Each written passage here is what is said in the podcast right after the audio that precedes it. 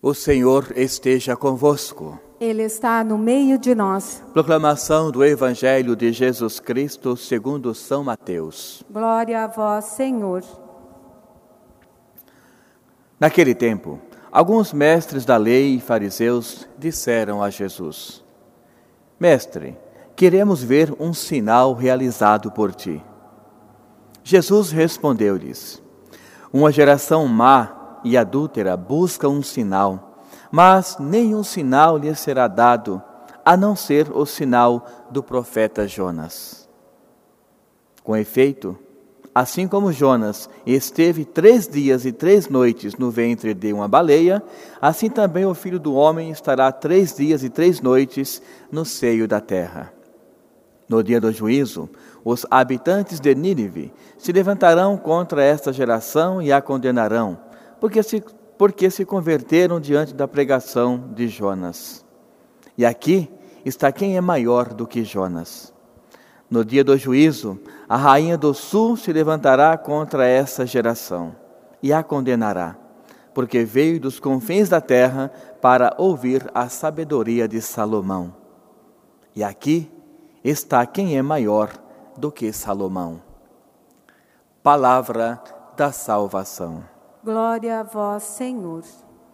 Irmãos e irmãs, alimentemo-nos mais uma vez com a palavra que Deus tem para nós, que é o pão que Ele nos dá diariamente para irmos avante com a nossa vida espiritual. Ou seja, com as dificuldades que a vida muitas vezes traz para nós, mas que a palavra ela vai amenizar, dar um sentido para passarmos pelos momentos difíceis de nosso dia, de nossa vida.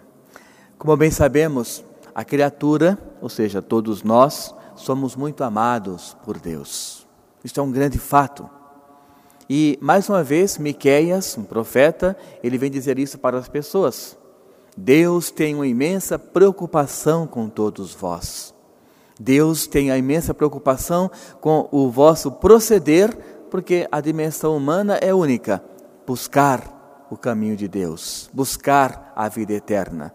E Deus percebeu que essas pessoas não estavam buscando essa caminhada.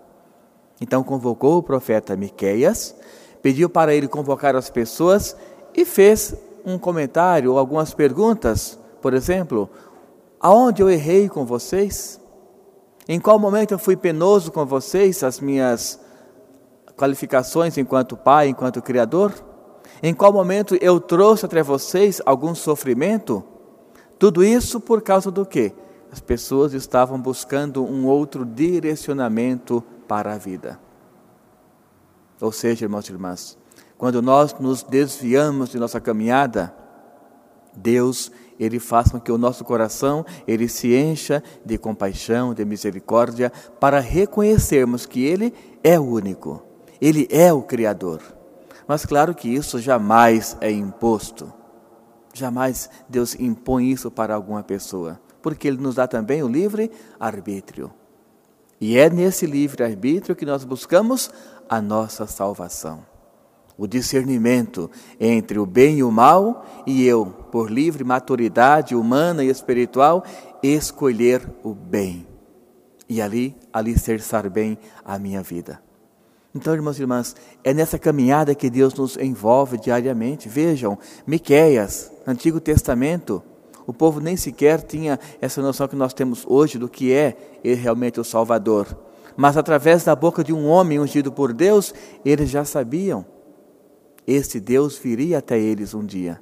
E esse Deus já tinha a preocupação em salvá-los.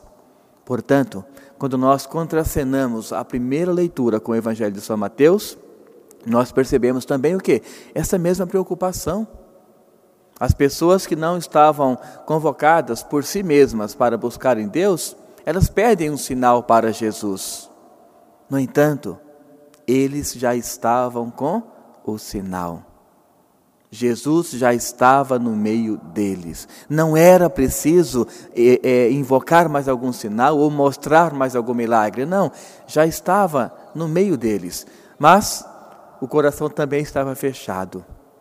Aqui a gente relembra a passagem dos discípulos de Emaús, no meio de Jesus, com meio, aliás, estavam com Jesus numa caminhada, mas com o coração fechado não perceberam que ali estava o próprio Jesus. Então, claro, a vida fica sem sentido. Então pediram um sinal. Ele fala: Olha, aqui está o sinal que Deus tem para vós. Enquanto buscardes outros sinais no mundo, não irão reconhecer o grande sinal de Deus. Aí ele cita, por exemplo, Jonas. Jonas buscou um grande sinal, mas ele fala: esse homem foi muito importante, converteu muitas pessoas, é um grande sinal, mas não é, todavia, o grande sinal, ou seja, o Filho de Deus. Depois também cita Salomão, um grande homem, também com certeza buscou com que as pessoas conhecessem melhor quem é Deus na vida, mas, todavia, apesar de todo o bem que ele fez, não era aquele sinal. Deus já havia prometido o grande sinal, o seu filho.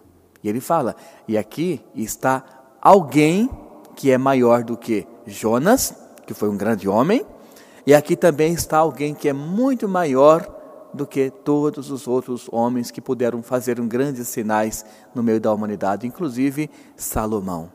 Ou seja, aqui está o sinal de Deus em vosso meio. Aí vai entrar agora o finalzinho da primeira leitura, quando ele fala: Deus espera apenas o que da humanidade? O amor, a mansidão, o saber compreender a vida e levá-la avante no caminho de Deus. Então pensamos a Deus que ilumine nossa vida, nossa família, nossa igreja doméstica, para que tenhamos um coração sempre aberto para recebermos os sinais de Deus em nossa vida. Louvado seja o nosso Senhor Jesus Cristo. Para sempre seja louvado.